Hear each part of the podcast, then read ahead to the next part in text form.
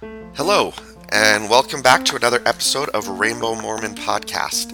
My name is Danny Caldwell, and I'm your host. Uh, today is May 9th, 2019, and this is episode 8.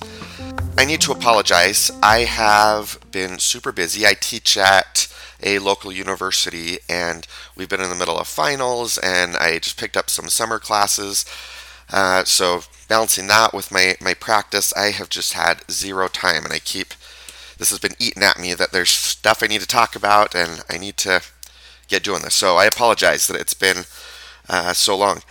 Today, what I wanted to talk about was to continue with my story there with conversion therapy. And there's been a break in there. There's been things that have come up. There's still more that I need to talk about, but figured I, I need to get this one uh, done and out out there. So this this time I kind of wanted to talk about my transition, how I went from being someone who felt that change was possible, um, at least to some extent, uh, to becoming where I am today. And really, it was a transition. At, at first, when I first started going to therapy for myself, I really truly thought that I could become straight. And I thought that I could do that through different uh, techniques, um, fixing wounds, healing relationships, those kinds of things. Um, over time, I started to realize that wasn't possible. I was doing all these things and things weren't changing. I was still having these attractions. But then I kind of shifted to okay, these can't go, these aren't going to go away, but I can kind of keep them under control. And that's kind of what I use therapy for later on for myself was to keep this under control. And and I did feel like by keeping myself healthy, the it would decrease the desires for sexual interaction with other men. And I'm not completely opposed to that idea. I think that as I had good friendships with other men, um, it took away a lot of the emotional connection that's associated with same sex attraction. Um, didn't get rid of the sexual, but it definitely decreased that. That wasn't there as much because I was getting the emotional connection I needed. But it didn't get rid of it completely. Uh, and as a therapist, I never approached it with other people as we're going to change your sexual orientation, but I, I was open to the idea that, you know, if somebody didn't want to pursue gay relationships, that they didn't have to, and that there were ways that we could kind of keep things under wraps for them. And you know what? I, I still feel like if that's what somebody wants, if their religious beliefs are important enough to them to set those desires aside, um, I'm not about to step in and say that they shouldn't do that. I will tell them that these aren't going to go away and the path that you've chosen is really difficult, but these aren't going to go away. So that was where I was at for a long time. I was married and in a lot of ways kind of looked up to as, you know, a lot of young gay Mormon young men would come to me, young adults would come to me wanting to pursue what their faith told them was what they should want in life. And, you know, I, I helped them. And, and I, I do think that I helped a lot of people. I think for a lot of people who eventually come out, I think this was the case for me, that we kind of go through two coming outs as Mormons. There's the first coming out where I say, I'm gay, but I'm not going to act on that. I'm going to do what the church says. And yeah, I admit that I'm gay, but I'm going to live the gospel. I'm not ever going to be in a relationship with a man. I'm going to keep all this under control. Then there's the second coming out where we say, yeah, that's not going to work. And I do want a relationship with someone of my same sex. But I, I, think for a lot of people, that first coming out is a step. And I think a lot of people need that. I feel like I needed that. But I, I did that for a long time. I was in this place where this is what I'm going to do. I'm going to try to keep living the gospel because I believe in it. But things started to, um, to kind of unravel. Throughout my, my marriage, like I had difficulties with it. Like there was a strong desire for that connection with other men, and I, I didn't have that. And that made things really difficult. But the, the big kind of blow was in 2015, um, November 2015, when the church came out with the what's been termed as the exclusion policy, uh, where it stated that um, children of um, gay couples cannot be baptized or receive you know, baby blessings, and that uh, people who enter into same sex marriages were considered apostate. That just rubbed me wrong. And I tried wrapping my head around it. I even remember kind of talking about, yeah, well, the church says that, you know, it's it's to help the families and and saying that and trying to convince myself of that, but it just never felt right. It never sat right with me. Um, this policy, as I talked about in previous uh, episode, I think it was episode six or seven, um, was recently overturned. Um, but that that just really bothered me. It just didn't feel right, and it caused me to start questioning a lot of things. You know, this thing that had come out wasn't sitting right with me. And to be honest, there had been a lot of things that hadn't sat right with me over the years, and I started to question those those things and um, things within the church, um, things that just like, and this is me personally, and I'm not saying this to take away anyone else's experience, but this was my experience. Um, things like the temple. Um, when I went to the temple, and um, it made me very uncomfortable. I I kept trying to convince myself that hey, this is something that I'm supposed to enjoy. Everyone else talks about how wonderful it is, but I didn't enjoy it. It was really anxiety provoking. And as I got older, I just I never went to the temple very much. I would kind of go occasionally because I was supposed to, but I'd go years in between just because I didn't enjoy it. It wasn't something that filled me up spiritually. It was something that caused a, uh, an incredible amount of anxiety, and I didn't understand it. So I started questioning things like that. Um, polygamy had always bothered me. Blacks in the priesthood had always bothered me. Um, aspects of the word of wisdom had always bothered me. Um, certain things in church history had always bothered me. So I started to, you know, if this one thing I don't feel is right, maybe it's okay to look at some of these other things. And so I started doing that. And um, I slowly, and this was me, I kind of lost my, my testimony. As right now, I don't know exactly what I believe. Um, but once I lost kind of that, that started to make me look at my life. And a lot of what I had done in my life, I had done because of this church I believe in. I mean, really, I had followed the path. I had done everything I was supposed to do. I went on a mission. I came home. I got married. I had kids. I served in my callings. And suddenly I started feeling like this isn't true. You know, why am I doing all this?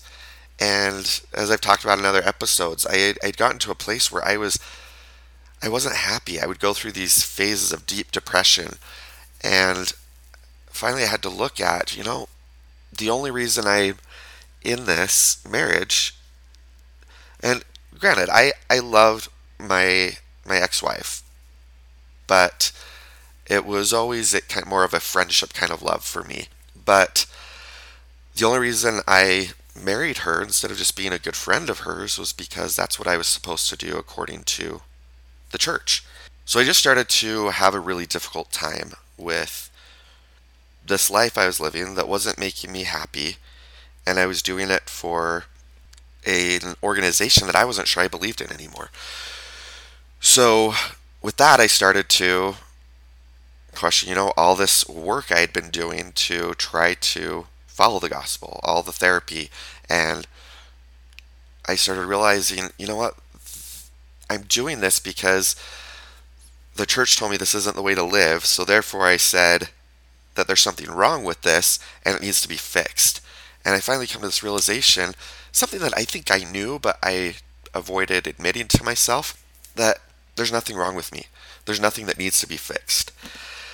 Another thing I started noticing at the time is um, that kind of pushed things further along in me kind of kind of falling away from my belief system was in my work, working with a lot of LGBT um, young men in the church. I'd hear stories of them going and talking to um, stake presidents, bishops. Um, and there was one situation in particular where an individual um, was a he was a BYU student, and he had um, done some sexual things with a another man, and he was feeling a lot of shame and a lot of guilt about this. And me still being active, you know, I talked to him, you know, what would help to help you relieve some of this shame? He said, Well, I think talking to my bishop would help. But he was really afraid of that because he was afraid of getting kicked out of BYU. And we worked on that for a while and eventually I got him to helped him get to a place where he felt like he could go talk to his bishop and we both believed that his bishop would help him and because he was working with his bishop everything would be okay and that he didn't have to be afraid. Um, i was proven wrong. He went and talked to his bishop and the bishop was kind to him but reported him to the honor code office at byu this resulted in this individual being expelled from or suspended from BYU. This was right at the end of a semester, which made him basically flunk all of his classes uh, at BYU that semester, kept him from graduating, caused him to lose his job, which was an internship, caused him to lose his housing, which was because it was BYU approved housing, and um, really screwed up this kid's life. And I just felt sick and I felt like this is so wrong. This isn't Christ like. And that was really hard for me. The other thing I started realizing is when I work with individuals, you know, I, I support them in what they want. As a therapist, it's my job to support a client in their own self determination for their life. And if they want to remain in the LDS church, um, that's not my place to say they should or they shouldn't.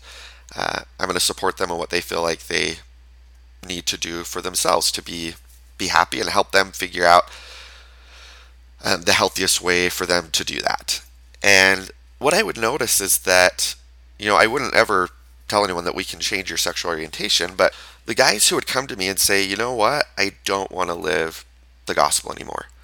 You know, I would work for them for a few with a for a few months, and you know, they would help them work through some family transition stuff, coming out to people, just the adjustments of leaving their, you know, support system and the church.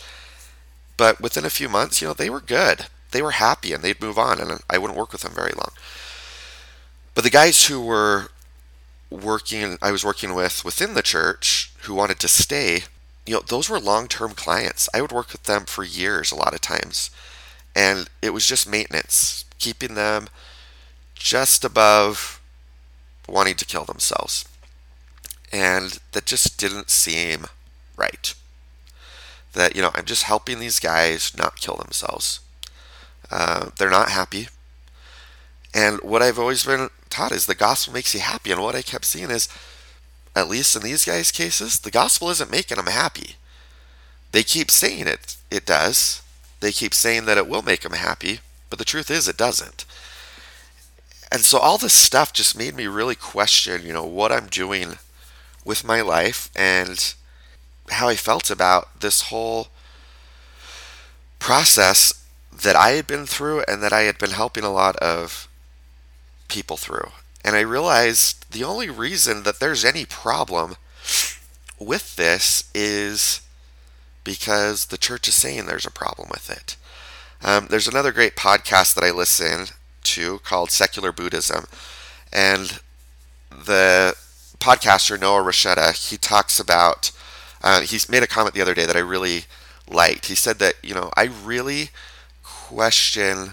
I'm, I'm going to slaughter this. This isn't exactly how he said it, but he questions any organization who tells you there's a problem that only they can fix. And that really resonated with me with my experience with the church. That they told me I have a problem being gay that only they can fix, only the gospel can fix. And, you know, it wasn't true. After leaving the church, I've been able to be a lot healthier and a lot happier. This transition out of this, while I've been super happy, it's been hard. I have moments where there's a deep loss and a deep pain from having left the church. As much as a lot of LDS people like to say, you know, we don't judge people, we love everyone, and there have been some very awesome people. Um, but the majority of people, I live in Orem, Utah. Um, we're kind of looked at as kind of outside of the group, even within the neighborhood where we live. Um, a lot of people who were my friends don't talk to me anymore. I've had to rebuild, um, you know, a support system and try to figure out my own spirituality. And one thing I've realized is, like I said, I don't know what I believe, but what is familiar to me is Christianity and Christianity from a Mormon context. That's what I know.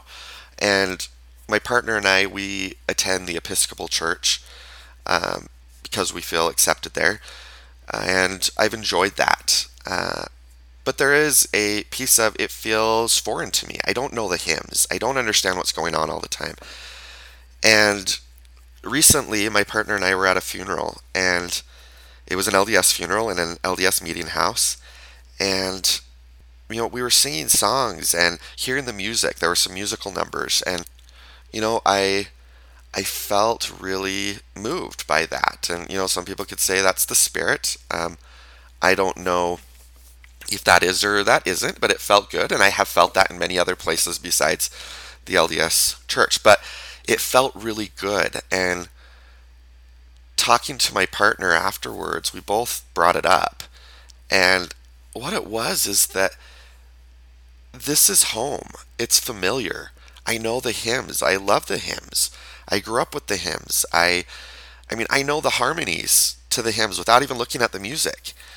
Um, and it just feels comfortable and it's made me really sad and I, I cried about this that that's a place where is familiar and where I I can connect to a spiritual side of myself because it's what I know.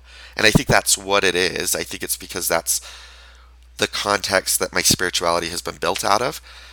But it made me really sick and really sad that I'm not wanted there. And people can say all they want that, oh, everyone's welcome there. I'm not. I'm a gay man in a gay relationship. I plan on marrying a man. I'm not wanted there. Um, and there may be awesome people, and I know there's awesome people who have no problem if I was there. But overall, the church doesn't want me there.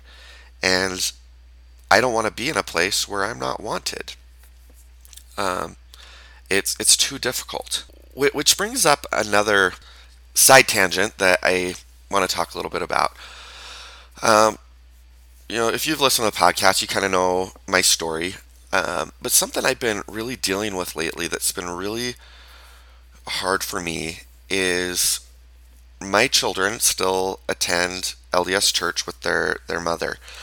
Um, that was something we agreed to in our divorce that the children will attend LDS services with their mother um, on my weekend unless I have other plans for them. And it also says that we'll um, make joint decisions on matters related to religion. So I've really been questioning um, how I want my kids involved in this. Now, um, there are a lot of things that I don't think are bad in the teachings of the LDS Church. Do I believe them 100%? Do I believe the truth claims of the church? I don't think so. But do I think everything they teach is bad? I don't. I think that there's some some good there. But I the thing I really worry about is what my children are being taught about me. Um, there have been some things said, and I have talked with their their mother about these things. But I really am battling. My oldest son, who's um, nine, he was baptized right before. I mean, I was right in the middle of my leaving the church and leaving my marriage, um, and I baptized him. That was kind of my last thing I did with my priesthood um, before I, I left the church. But my other two, my two younger sons, are not baptized, and my middle son turns eight in September and he's really excited about being baptized because he hears about it at church and they talk it up and I recognize he doesn't really understand what that means and I really battle whether I want to allow that to happen. I'd love your input and thoughts on on this. What I battle with is you know, I think about any other situation where my child was going somewhere and learning that the way that I am living is wrong, I would absolutely not let them go. But yet I I question that when it comes to the church. And the reason being is ha- the the repercussions of that.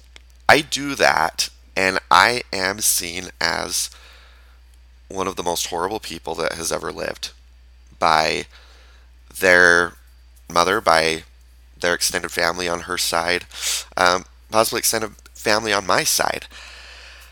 And that's really hard. On top of that, I'm seen that way by people in our community, my kids' friends, my acquaintances, just people in the community. On top of that, if you don't understand, if you don't live in Utah County, um, it's hard, this is hard to understand, and it's even different in a lot of areas in Salt Lake County and other areas in Utah. But Utah County is 85% Mormon. I live in Orem, Utah, which is probably even higher than that. Um, most of the people who live around us are LDS. All of my kids' friends are LDS. They, all their friends attend church. It's a big social piece. They don't get baptized. They there's a risk of them kind of being ostracized, and and they're going to feel like outsiders. And I don't know so much that that would happen right with baptism, but when they turn 12 and they're not allowed to receive the priesthood and they can't participate in those activities, that's where it gets noticed. And I worry about them being outcast and i hear stories as a therapist i hear people talk about being teased and made fun of and not being allowed to hang out with kids and those kinds of things because they're not mormon and so there's part of me that wants to allow it for no other reason than for my kids to be able to feel part of their community and that bothers me because that doesn't feel right but I also I don't know what to do so that's a uh, a difficult thing. I mean, I try to um, keep ahead of things. There's a lesson coming up on, I believe it's is it this Sunday on May 18th that is going to be taught in um, Sunday school. I don't know exactly how it works now because I left the church before um, they made all these changes, but from what I understand, the lesson that is being taught that day has a heavy, heavy emphasis on. Um, well, it's about temple marriage, but there's a heavy emphasis on marriages between a man and a woman. Um, to the point that they talk with the kids about men and women and point to them in the pictures and say, This is a man, this is a woman, this is who's allowed to get married. Um, and I actually contacted the primary president um, who's the person who's over the children's organization in in our my kids' church, and she's a good friend of mine. She's one of the people who has been just a a sweetheart. And I just told her my concerns, and she assured me that the kids would she would talk to their teachers and make sure that there was sensitivity in that area um, in my kids' classes. So I mean, I feel okay about that, but how often are things said that I don't know about? I worry about that, and I worry about my kids. I worry about the conflict that they're going through, seeing their dad living in one way and being told that that's wrong, and their conflict of wanting to be supportive of their dad, wanting to show me love, wanting to show um, my partner love, and not being able to, and feeling that conflict around that. So I really worry about them. Um, so, anyways, that was kind of a tangent from the topic of this, but I think it relates in that um, a lot of these conflicts and these things that just don't sit right with me were a lot of what kind of unraveled my testimony, and my unraveling of my testimony is what me made me realize that all this crap about conversion therapy, but also just you know living celibate it's it's not healthy. And like I said, I think for some people it's a transition step. So, You know, if somebody wants to do that, I talk to them about the difficulty of that, but ultimately it's their choice. But um, but that it's difficult, and I do think that there are changes that need to be made, and people can argue with me and say that that is uh, ridiculous, and that's okay. But what what I want people to understand is that you know they can think it's ridiculous that I think these things should be changed, and I get that. Um, if you don't experience um, homosexual attraction, I get that this can be hard to understand, but uh, also understand that that that is a miserable life for a lot of people. And men are that they might have joy. You know, I finally am having joy in my life, and I don't feel guilty about it. Um, I used to beat myself up and hate myself when I was fully believing LDS. I don't hate myself anymore. But there, there's conflict here. Because um, even though I've left this, I still connect with it. Um, I want to bring up real quick there was, on my last episode that I posted, um, there was a comment that was made um, by a man named James. James, if you're listening, um, I want to address what you had to say. Um, so, what James said was I'll just read his comment, then I'm going to respond to it. But he said, Why don't you leave the church if you want to live authentically? Living authentically to you obviously means having gay sex. Why is condemning that act a condemnation of you as a person? Jesus, yes, loved everyone. But the Old and New Testament clearly condemn same sex sexual relations and sodomy even between members of different sexes. Jesus asked the woman, Where are your accusers? But he then said, Go and sin no more. You want the church to come into line with version of morality. I think you're saying it with your version of morality. Are you okay with polygamy and polyandry too? In a church which accepted gay marriage, would you then turn around and say no to the polygamists? So that was James' comment. Um, James, I, I want to just share some stuff with you. So, first off, why don't you leave the church if you want to live authentically? Okay, first off, I did leave the church. Um, I was kind of forced out of it. And possibly what you meant there, because I hear this a lot, is why don't you just leave the church alone? And the reason I don't leave the church alone is one, because there's two reasons. First is that the church is very much part of me.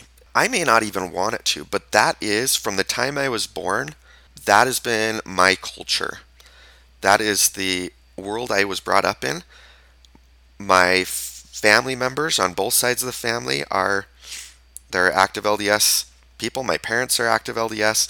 Um, we, my family ancestors came across the plains with the pioneers. Okay, this is part of who I am. I was raised in Utah in a town that is majority Mormon in a high school where 95% of the high school was enrolled in LDS seminary. Um, this is my my culture, and it will always be part of me. I I love I love Utah. I even look fondly on you know the temples things. I um, I like going to Temple Square and walking around and seeing the Christmas lights. I like funeral potatoes. I love Jello salad. You know I like my um, Diet Coke. Okay, I am culturally still Mormon. And so I don't leave it alone because it's part of me. And I I want to feel connected to it, even though I've been told I'm not wanted. Um, and once again, uh, your comment kind of says that, that I'm not wanted. If I don't agree, 100% I'm not wanted. The second reason I don't leave the church alone is because the church doesn't leave me alone.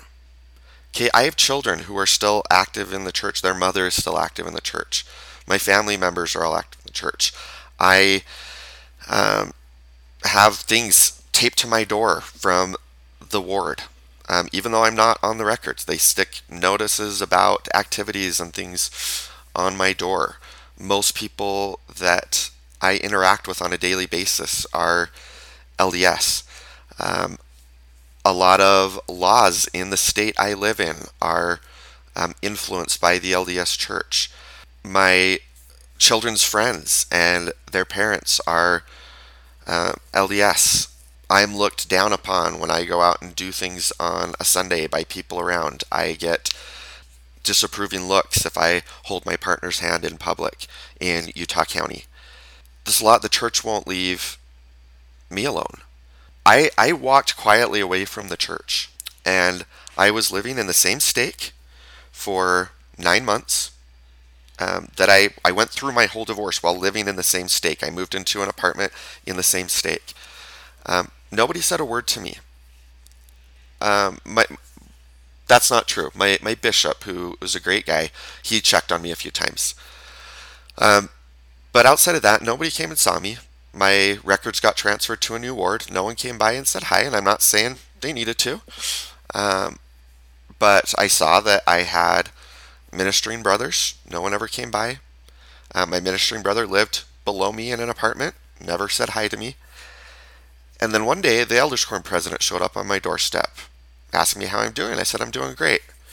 Um, next thing I knew, I got a call or a text from the stake executive secretary wanting me to set up an appointment with the stake president. I kindly said that I didn't feel like I needed to talk to the stake president.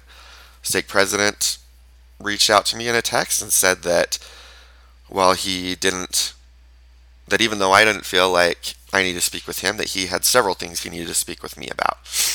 And I kindly told him that while I am happy to be a member of this community with him and his neighbor, I do not um, want to interact with him in his capacity as a stake president. Two men then showed up on my doorstep. I looked through my peephole. I knew what they were there for. So there's two men together in white shirts and ties holding an envelope. And if you've ever been through a disciplinary council, you know that that is an invitation to, or more of a summons to a disciplinary council. Um, so when I saw that, I knew where this was heading and I resigned from the church. Okay. I didn't say anything. The church wouldn't leave me alone. Um, and it continues to not leave me alone. So that's a big reason why I don't leave the church alone. So, James, um, the next part of your comment, you say living authentically to you obviously means having gay sex. And this is something that just needs to stop. This idea that being gay, being a homosexual, is just about sex. Um, is a heterosexual marriage and relationship just about sex? I think any person who has a healthy relationship would say no, it's not. Um, am I sexually attracted to men? Yes. Um, will I have sexual relationships um, with people I'm in a relationship with? Yes. Um, is that all my relationship is based off of? Absolutely not. Um, it's about who I desire to spend my life with, who I feel comfortable with um, being close to and comforting when they're hurting and having comfort me when I'm hurting, um, who I want to go on vacation with, who I want to experience my life with.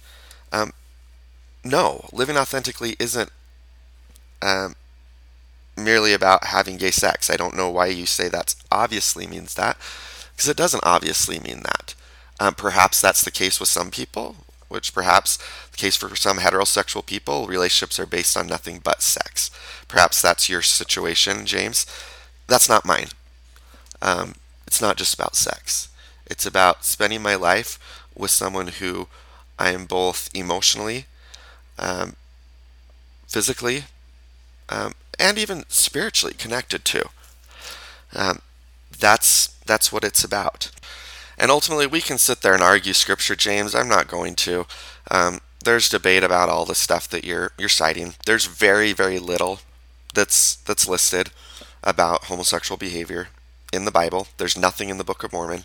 One of the things you're referencing in the Old Testament is right in the middle of a bunch of laws that um, other laws that aren't followed because as an LDS person, we believe that those laws, that was the old Testament, that was the law of Moses, which was replaced by the new law when Christ came. So that stuff that you're citing in the Old Testament is not um, doesn't mean anything. Um, the stuff in Romans is translation is questionable, and there's nothing in the Book of Mormon. Uh, so, what I think is very clear, though, is that in Christianity we are taught that to love one another, love thy neighbor as thyself. Okay, and that's what I'm going to try try to do. Yeah, I'm going to try to be the best person I can be, and in my opinion, the greatest sins, and I do believe this, and I believe I have a testimony this that has been solidified by um, something greater than myself. That truly what God wants and the most important things are are not who we're having sex with. It's if we treat people with kindness, we look out for our neighbors, we look out for those who are mistreated, and we try to make the world a better place through love, through acceptance. And if I think something that someone's doing is wrong, let God sort that out. If someone wants to be a polygamist and or be in a you know polyamorous relationship and that is consensual between adults and um, people feel free to leave that relationship if they want to, then that's that person's choice. It's not my place to judge. My job is not to judge them. My job is to treat people with kindness. So that's what I was taught growing up as a Mormon is that the what's important is showing love to people. Um, it's not all these little rules and making for sure I'm doing the checklist. 99% of that is culture. It's not even stuff the church teaches. Um, so that's what I live by. Is I want to decrease suffering in my sphere of of influence. It's kind of a little all over the place today, but I think that all kind of relates to some of why I transitioned away from kind of my belief in a conversion therapy idea to where I am today. I also do want to just kind of say in this, you know, there there's a um, a T-shirt that I've seen that um, that I like that says, you know, I'm sorry for what I said when I was Mormon, and I I do know that I probably said some things that hurt some people when I was active Mormon, and I'm sorry for those things. If anyone listening to this has ever been hurt by something I said when I was Mormon, I apologize for that. I was in the middle of my own turmoil and trying to figure myself out. And if you were affected by that, I apologize. And with that, I want to um, thank you all for listening. This has been Rainbow Mormon Podcast. As I said, my name is Danny Caldwell. Love to hear from you. Love your comments uh, I would love to hear what you have to say about uh, my situation with my kids. Um, you can contact me on our Facebook page at Rainbow Mormon Podcast. Uh, please like it on Facebook. I have 95 people who like it. I need 100 so I can see all of what's going on there. So try to help me get to 100 uh, likes on Facebook. Um, also, you can email me at rainbowmormon uh, at gmail.com. Then uh, also, this podcast um, survives off of donations. So, um, if you can spare something, please go to uh, Rainbow Mormon, um, rainbowmormon.org, and click on the donation button, and you know, leave a donation so that uh, we can keep keep these podcasts running. Um, also, check out the other uh, podcasts on the Mormon Discussions uh, full lineup um, which you can find on all your podcast apps. It's great to hear from you. Hope you join us next time, and and always remember to just love yourself and be yourself.